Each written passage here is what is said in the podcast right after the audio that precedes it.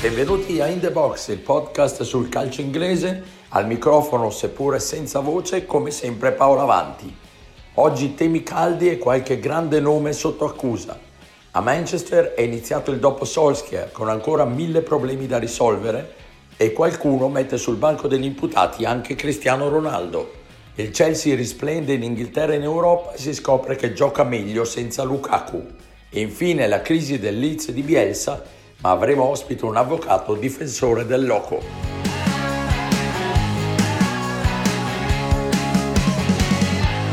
I've said to them this morning as well, you know, trust yourself. You know we're, we're better than this. We, we, we've not been able to show it, but go out, chest out, enjoy being a Man United player. Champions League, the biggest stage. If and when you win the game, you're through to the next round. Michael's going to be in charge. Michael's, I've got the utmost respect. He's, I, I love Michael to bits. Becoming emotional now because he's top, and um, nah, that's. Um, they'll be, they'll be fine. I'll, I'll watch them and support them. L'avete sentito? Solskjaer si è commosso durante l'intervista d'addio al Manchester United. Un momento toccante e anche un modo di grande classe dei Red Devils di salutare una leggenda come il norvegese concedendogli un'ultima intervista con la TV del club. Ma l'era Solskjaer non poteva non finire. Troppi risultati deludenti, l'esonero dell'ex attaccante però non ha risolto come d'incanto tutti i problemi di casa United, che restano tantissimi. Ne parliamo con i miei abituali compagni di viaggio, Stefano Cantalupi, ciao Stefano. Ciao, bentrovati. E da Londra Pierluigi Giganti, ciao Pierluigi. Ciao a tutti. Allora, si parla da mesi di un esonero di Solskjaer e fatale è stata la pesante sconfitta col Watford di Ranieri, ma appunto i problemi non mancano. Jonathan Wilson, uno dei migliori commentatori inglesi, sul Guardian ha provato a elencare i tanti errori fatti dallo United in questi anni, figli a suo dire di una totale mancanza di progettualità. Un giudizio condivisibile con l'aggiunta poi di un'opinione su Ronaldo che fa discutere, visto che inserisce anche il portoghese tra i problemi del club, nonostante i tanti gol decisivi realizzati. Allora Stefano, cerchiamo di mettere un po' di ordine su tutto quanto si sta dicendo riguardo allo United. In queste ore, mentre stiamo registrando questa puntata del podcast, si parla di Rangnick come consulente, ci sarebbe pronto per lui un contratto fino a fine stagione con possibilità di rinnovo per altri due anni. Vai Stefano. Eh sì, come il prezzemolo Rangnick da Milan, poi niente Milan, poi Lokomotiv, insomma sicuramente è ben noto in tutta Europa per la sua capacità di organizzare, ecco più che altro, al di là delle doti in panchina che abbiamo visto in alcune situazioni, sostanzialmente quello che gli viene riconosciuto come principale caratteristica è quella di prendere un ambiente, organizzarlo, strutturarlo e renderlo vincente nel giro di X anni. La cosa interessante secondo me è anche oltre all'intervista di, di Solskjaer che ha salutato, perché comunque è stato difficile mandarlo via e l'hanno fatto con tristezza sicuramente, è stato interessante che nel comunicato leggere il Manchester United che diceva Ole Gunnar oltre ad essere stato un grande calciatore, come manager ha contribuito a quello che sarà il futuro, la pianificazione futura, diciamo, la rifondazione futura di questo club. E invece paradossalmente è un po' l'accusa che gli è stata mossa, quella di non aver dato poi davvero, sì, probabilmente aver dato la scossa, ma, ma, non aver dato una vera e propria organizzazione sulla quale fondare dei successi futuri. Io sul quanto scritto da Wilson, ovviamente, vabbè, nel mio piccolo sono d'accordo per quanto riguarda la, la mancanza di pianificazione ormai cronica del Manchester United, che fa qualche cosa diciamo che ti dà l'idea di voler seminare, ma poi fa tutta una serie di scelte che non sono particolarmente coerenti con un progetto che piano piano deve portarti a vincere. Sulla questione Ronaldo invece non sono d'accordo, nel senso che è vero che aggiungere un giocatore come Cristiano Ronaldo forse non facilita la creazione di una struttura basata sui giovani, la maturazione veloce di questi giovani, tutto quanto, ma è un tono che dà l'idea di dare addosso a Cristiano Ronaldo e questa cosa per me è inconcepibile, nel senso che comunque stiamo parlando di uno che è vero che ti rende la squadra diciamo meno fluida per certi aspetti di gioco, però è un vincente con la V maiuscola, ti tira fuori dalle sabbie mobili quando ormai sei quasi affogato. Wilson dice il problema è che ci sei arrivato in quella condizione, potremmo parlarne quanto vogliamo. Io credo che un grande allenatore e una grande struttura, un giocatore come Cristiano Ronaldo anche adesso riescono a farlo diventare una grande risorsa. Se manca il manico, che sia l'allenatore o che sia l'impostazione proprio di club, allora anche Cristiano Ronaldo può essere problematico da gestire. Però ragazzi, cioè, se non vi va bene, io sto con Ranieri, cioè, che dice datemelo a me. Eh, lo vedrai bene al Watford. Pierluigi, tu cosa ne pensi?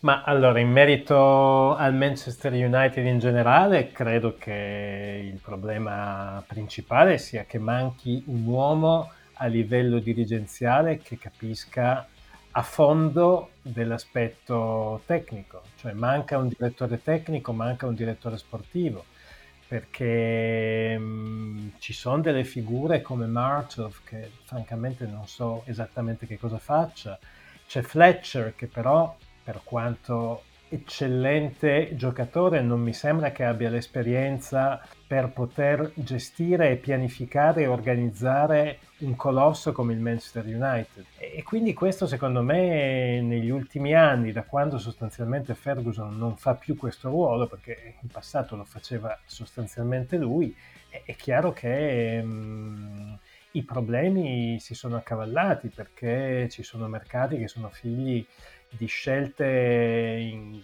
non chiare, non c'è un, uh, un'organica azione che fa capire qual è la struttura che si voglia um, utilizzare. Chiaramente questo va poi ad avere un impatto sul mercato, sui giocatori, sullo schema, eccetera, eccetera. Quindi secondo me eh, Rangnick sicuramente da questo punto di vista può essere utile, non tanto come allenatore per quanto ad interim, ma piuttosto come direttore tecnico, direttore sportivo, che secondo me sarebbe veramente la, la, la, figura di cui lo United ha bisogno in questo momento. Per quel che riguarda um, Ronaldo, sì, sono abbastanza d'accordo con, eh, con, Stefano, nel senso che è vero che tarpa le ali alla meravigliosa gioventù dello United, eh, perché comunque Sancho, ma anche lo stesso Rashford, eh, eccetera, eccetera, chiaramente hanno meno spazio.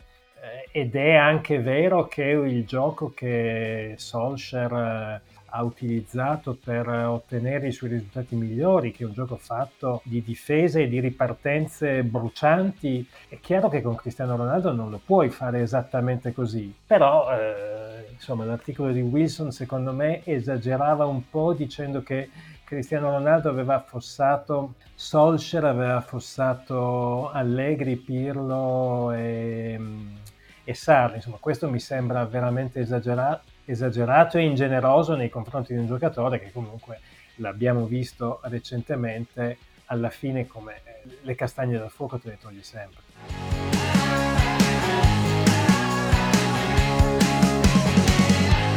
Una squadra che se gioca con Lukaku gioca, sviluppa diciamo, le caratteristiche diverse dei loro giocatori, se gioca senza Lukaku sicuramente è una squadra con più eh, contropiedisti, direi con meno punti di riferimento. Le parole che avete sentito sono quelle di Massimiliano Allegri alla vigilia di Chelsea-Juventus e il tecnico bianconero spiega come gioca il Chelsea con o senza Lukaku. Il giorno dopo, come sapete, i Blues hanno vinto 4-0 senza Lukaku. La squadra sta volando in Champions League, sta volando in campionato, giocando davvero bene. Applausi sempre più convinti a Tuchel, dunque, con una sola nota stonata, Lukaku appunto. Tra problemi tattici e infortuni sembra davvero che il Chelsea giochi meglio senza il belga. Sei d'accordo Stefano? Eh, insomma, la giuria è ancora riunita su questo. Io in linea di massima sì, eh, provo a sintetizzare quello che io credo riguardo a questo tema. Eh, io ho l'impressione che per l'Italia un giocatore come Lukaku per la Serie A e per il modo in cui si gioca in Italia sia devastante, cioè sia un giocatore che ti fa comunque vincere lo scudetto eh, o almeno lottare fino all'ultima giornata. Può steccare una o due partite insomma non è un mistero che contro la Juve per esempio abbia sempre fatto abbastanza fatica quando trova i Chiellini e Bonucci di questo mondo ma mi viene da dire tanti fanno fatica quando i due riescono a giocare al massimo livello. Però su 38 giornate alla fine ti, ti, fa, ti risolve un sacco di problemi, ti crea un modo semplice di giocare perché ti puoi appoggiare a lui, fa migliorare in un certo senso anche chi gli sta di fianco e penso a Lautaro quando giocava nell'Inter, nell'Inter insieme a Lukaku, insomma aveva più spazio, quest'anno ce n'ha di meno perché non c'è Lukaku che glielo crea e fa più fatica, insomma segna di meno. Stiamo al Chelsea, il Chelsea con Lukaku ha fatto risultati comunque buoni, ha perso solo con Manchester City 1-0, ha fatto un pareggio con Liverpool, quindi due partite che tutto sommato possono essere aperte a qualsiasi risultato, per il resto ha sostanzialmente sempre vinto. Lui non segna da parecchio, ormai siamo comunque a più di un mese da quando ha fatto la doppietta all'Aston Villa, quando ha segnato all'Arsenal, insomma ha fatto un discreto inizio, poi si è, si è perso anche per problemi fisici il discorso, e qui magari passo più la palla a Pierluigi che anche magari ha la possibilità di vederli anche più dal vivo di quello che capita purtroppo Paolo a me e a te, eh, il discorso è un po' filosofico di come il Chelsea e le grandi squadre inglesi giocano ormai. Eh, il Chelsea senza Lukaku fa delle altre cose, fa inserire Kanté per esempio che non è una cosa che magari hanno in mente tutti, Cantè lo, lo, hanno in mente tutti come grande recuperatore di palloni, ma ha anche doti di inserimento che quando è una punta centrale invece, come dire, davanti, eh, magari intasa alcuni spazi. Gioca in tutt'altro modo, gioca bene con tutti i suoi talenti davanti e penso un po' alle squadre di vertice in Inghilterra, penso al Liverpool, il Liverpool non gioca con un numero 9 alla Lukaku, gioca con Firmino. Ok, chi gioca tra le squadre, il Manchester City per esempio è da sempre un po' l'emblema di questa filosofia, di non avere per forza di cose un 9 grande e grosso davanti.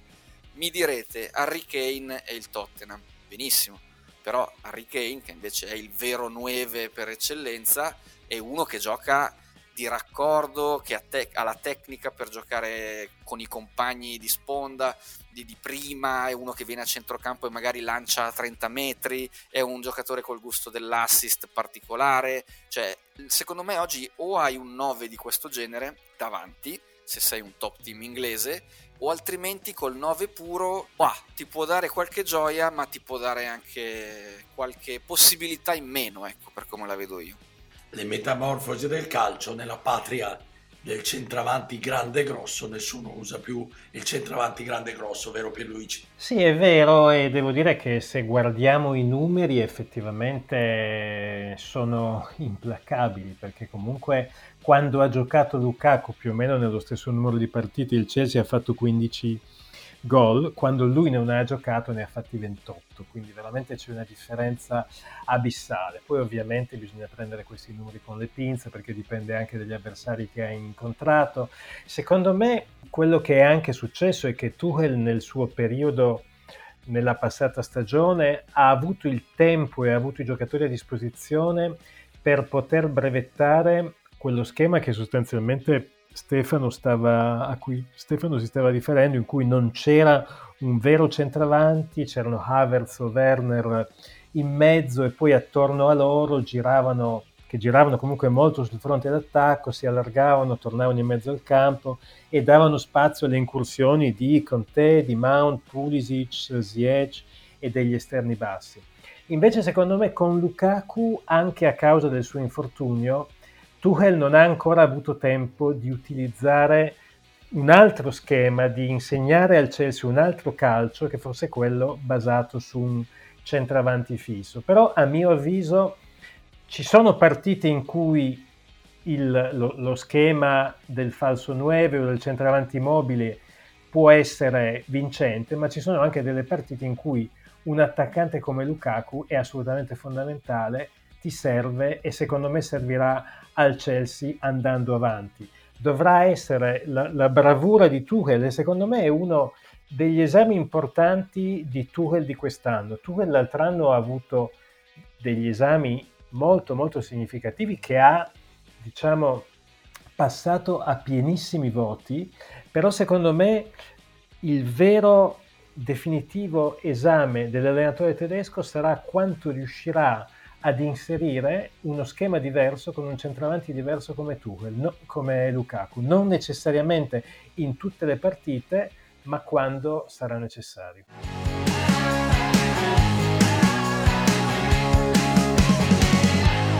Eric Dyer. Oh, off the post and in! And there to meet it for this first Sergio Reguilon!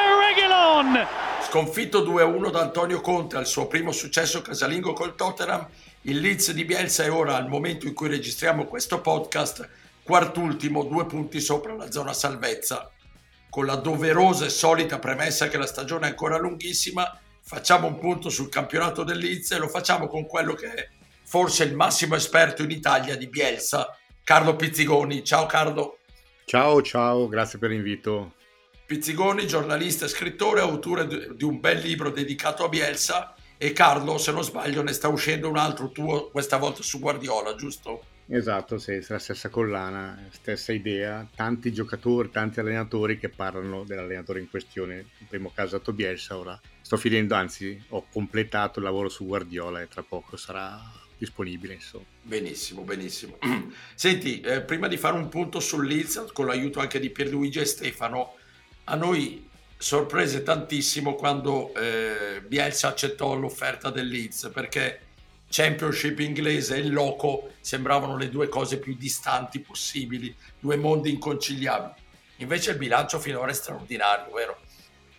Ah, diciamo che sono contento che la Premier, la, la, il calcio inglese, diciamo prima la Championship e ora la Premier League, eh, abbiano come dire condiviso un percorso insieme a questo che io considero uno degli allenatori, diciamo dal punto di vista appunto degli altri allenatori del movimento calcistico, uno dei più importanti degli ultimi almeno 50 anni. Quindi era giusto che le strade del calcio inglese e quelle del loco in qualche modo eh, eh, si, si, abbiano avuto insomma, un percorso comune. Ecco. Eh, al momento della della così, scelta, mm, più o meno si, si veniva, veniva, fuori questa cosa legata appunto al direttore sportivo Orta che aveva deciso di puntare su di lui. Quindi veniva ormai in, questa, in questo calcio inglese aperto al mondo con eh, tante idee, tanti nuovi allenatori, tanti allenatori che arrivano da tutto il mondo, era giusto che passasse anche Bielsa, però anch'io la scelta della Championship, che non sono come voi eh, diciamo super esperto di questo tipo di calcio, anche se ovviamente lavorando in questo mondo è la, uno dei primi calci da, da, guardare, visto cos'è il, il, centro del mondo ormai la Premier, la, la, la Champion dei campionati. Io sicuramente ho detto, beh, vediamo come sarà. Sono stato contento anche della scelta, perché Leeds è una piazza storica, comunque una piazza storica del calcio inglese e lui sempre, è sempre andato in piazze di questo genere. E oggi ci ritroviamo dopo tot tempo e credo che questa Leeds sia la squadra, a parte il Newells, dove il loco è stato di più come numero di partite sicuramente, come tempo e quindi credo che insomma, come dici tu, l'esperienza è stata positiva e l'impatto dal punto di vista delle cose più importanti, cioè dei tifosi, credo che sia unica e questo secondo me le radici di Bielsa si sono sedimentate anche all'inizio. È vero, è vero, è vero. Però Pierluigi qualcosa quest'anno non sta andando per il verso giusto, con la solita premessa che è presto per fare bilanci, giusto? Sì, è chiaro che mm, allora, sappiamo che per una neopromossa il primo anno di Premier può essere complicato, spesso però il secondo può esserlo ancora di più, in parte perché l'entusiasmo del neofita che al debutto della massima serie viaggia sulle ali dell'entusiasmo del, del trionfo in Championship, il secondo anno viene un po' meno e in parte anche per le avversarie che iniziano a comprendere il tuo gioco e attuano le contromosse opportune. Tanto più se nell'ambito delle due stagioni non ci sono sul mercato cambiamenti devastanti, ma soltanto qualche ritocco, perché non dimentichiamo che nel Leeds di quest'anno sono arrivati Daniel James e Junior Firpo, che sono giocatori buoni, ma comunque non tali da cambiare i meccanismi della squadra. E non dimentichiamo che il monte stipendi del club rimane tra i cinque più bassi dell'intero campionato. Dunque, secondo me è vero che quest'anno le cose non stanno andando bene, anche perché comunque c'è una quantità di giocatori infortunati che è importante perché il Leeds dall'inizio della stagione fino ad ora in periodi diversi ha dovuto fare a meno di Bamford, di Ailing, di Firpo, di Koch, Phillips, Rafinha, Rodrigo, quindi insomma non giocatori qualunque. Poi comunque secondo me l'eccezione rimane ancora di più il nono posto dell'anno scorso piuttosto che la situazione di quest'anno perché non dimentichiamo che il nono posto dell'anno scorso era anche quello in cui una neopromossa negli ultimi vent'anni ha fatto il numero più alto di punti. Stefano, tu come lo vedi il Leeds quest'anno? Ma la vedo un po' come Pierluigi, cioè, secondo me il, il pericolo più grande è che insomma Leeds rimane in amore, in love con, con, Bielsa assolutamente e credo lo rimarrà a prescindere da come andrà questa stagione, intesa come città e tifoseria. Però insomma il primo anno in Premier c'è qualcosina che ti puoi giocare sia dal punto di vista della, dell'entusiasmo che della sorpresa e, e quest'anno ormai insomma gli avversari hanno cominciato a capire un po' di più ecco, cosa, come si affronta quella squadra lì e poi è vero, cioè, secondo me non ha una rosa. Eh, è vero che voglio dire, ci sono anche squadre come il Newcastle che, che sono in ultima posizione nonostante i mezzi economici che avrà più che, che ha in questo momento. Eh, però il Leeds non ha una rosa che lo può mettere tranquillo, eh, che può cioè è difficile che possa contare su quei 3-4 giocatori che ti tirano fuori dalle sabbie mobili se ci finisci dentro. Ci deve, ci deve passare, deve, deve riuscirci passando per i suoi principi, per l'unità di spogliatoio che ci sarà e per una filosofia che è quella che Carlo può spiegare a tutti, credo, molto meglio di, di chiunque. Esatto, eh, eh. Non so se basterà, ecco, quello è da capire perché, chiudo, eh, le altre squadre dietro si sono comunque rinforzate. C'è Ranieri, che voglio dire, eh, con Bielsa magari c'entra poco, ma è un altro santone che per una squadra come il Watford significa passare da ma chissà come andrà a solide speranze di fare un bel campionato con tutti i crismi per salvarsi e faccio solo questo esempio qui ma sono in tanti dietro che hanno i mezzi per salvarsi ormai anche il Norwich si è scosso nelle ultime giornate Ecco Carlo, nel chiederti anche a te come la vedi quest'anno, ti dico, è sufficiente la filosofia o ci vuole anche quel tipo di giocatore che diceva Stefano quello che ti tira fuori nelle, nei momenti difficili, il leader. Guarda, eh, io credo che, come avete detto benissimo voi prima, il discorso del primo anno è qualcosa di miracoloso sostanzialmente. Eh, e questo è basato, diciamo così, sulla fiducia, la fiducia cieca che hanno avuto giocatori come Eiling, come Dallas, che hanno fatto dei campionati, io credo che ma tutti più o meno lo raccontano quando vengono intervistati, parto a loro due perché sono due simboli della stagione su, eh, scorsa, ma parliamo veramente di carriere nuove. Ovviamente io non so, magari Calvin Phillips sarebbe andato in nazionale comunque, però intanto ci è andato con lui e abbiamo, abbiamo, visto anche quel legame che li ha uniti. Eh, non arrivo a Banford, che forse in Premier così tanti gol non avrebbe mai fatto. Insomma, in generale l'anno scorso è andata, come dire, con questa fiducia cieca di questi giocatori si è arrivati a fare un miracolo.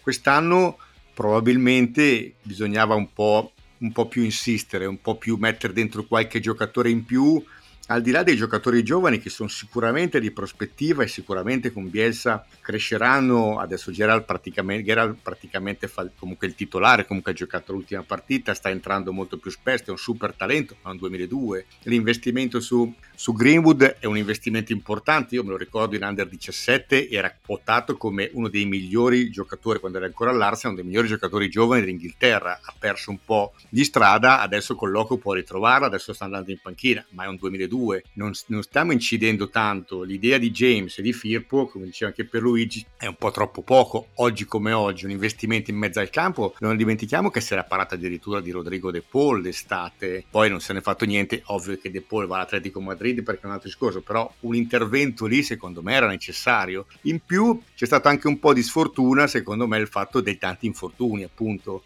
e anche con giocatori chiave. Comunque Barford è importante. Adesso è venuto a mancare l'ultima addirittura anche Rafinha, che è quello che ha fatto la crescita maggiore con Bielsa, perché tutti migliorano. Mi ricordo appunto nel libro, lo dice anche il libro che ho scritto con Bielsa con tante interviste, Nicolas Burdisso, che adesso collabora con la Fiorentina, mi disse: Io sono sicuro che se tu prendi eh, 23 giocatori, li dai in mano a Bielsa inizio stagione, a fine stagione sono tutti e 23 migliorati, chi più, chi meno, ma tutti migliorano. Però le basi sono queste e la Premier ti dà candidati alla salvezza che sono attrezzati probabilmente anche più di te. Quindi io non so se si interverrà sul mercato eh, a gennaio, ma certo qualcosa di più da fare c'è. Io interverrei e soprattutto recupererei gli infortunati. Questo secondo me è la possibilità, quantomeno all'East, di giocarsela fino in fondo. La cosa bella però è che la maggior parte eh, de, della gente di Leeds, come eh, diceva giustamente prima Stefano, è col, col loco, è con la squadra e questa è la cosa più importante, soprattutto in casa. Verissimo, verissimo. Chiudo dicendo che questa capacità di Bielsa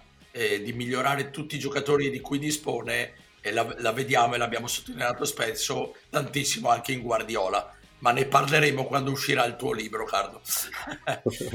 grazie, grazie, grazie mille di aver eh, accettato il nostro invito. Ciao Carlo stato un piacere, grazie a voi, un grande abbraccio. Bene, vi diamo appuntamento alla prossima puntata di In The Box, sperando di aver recuperato la voce. Un saluto a Stefano Cantalupi, ciao Stefano. Ciao, alla prossima.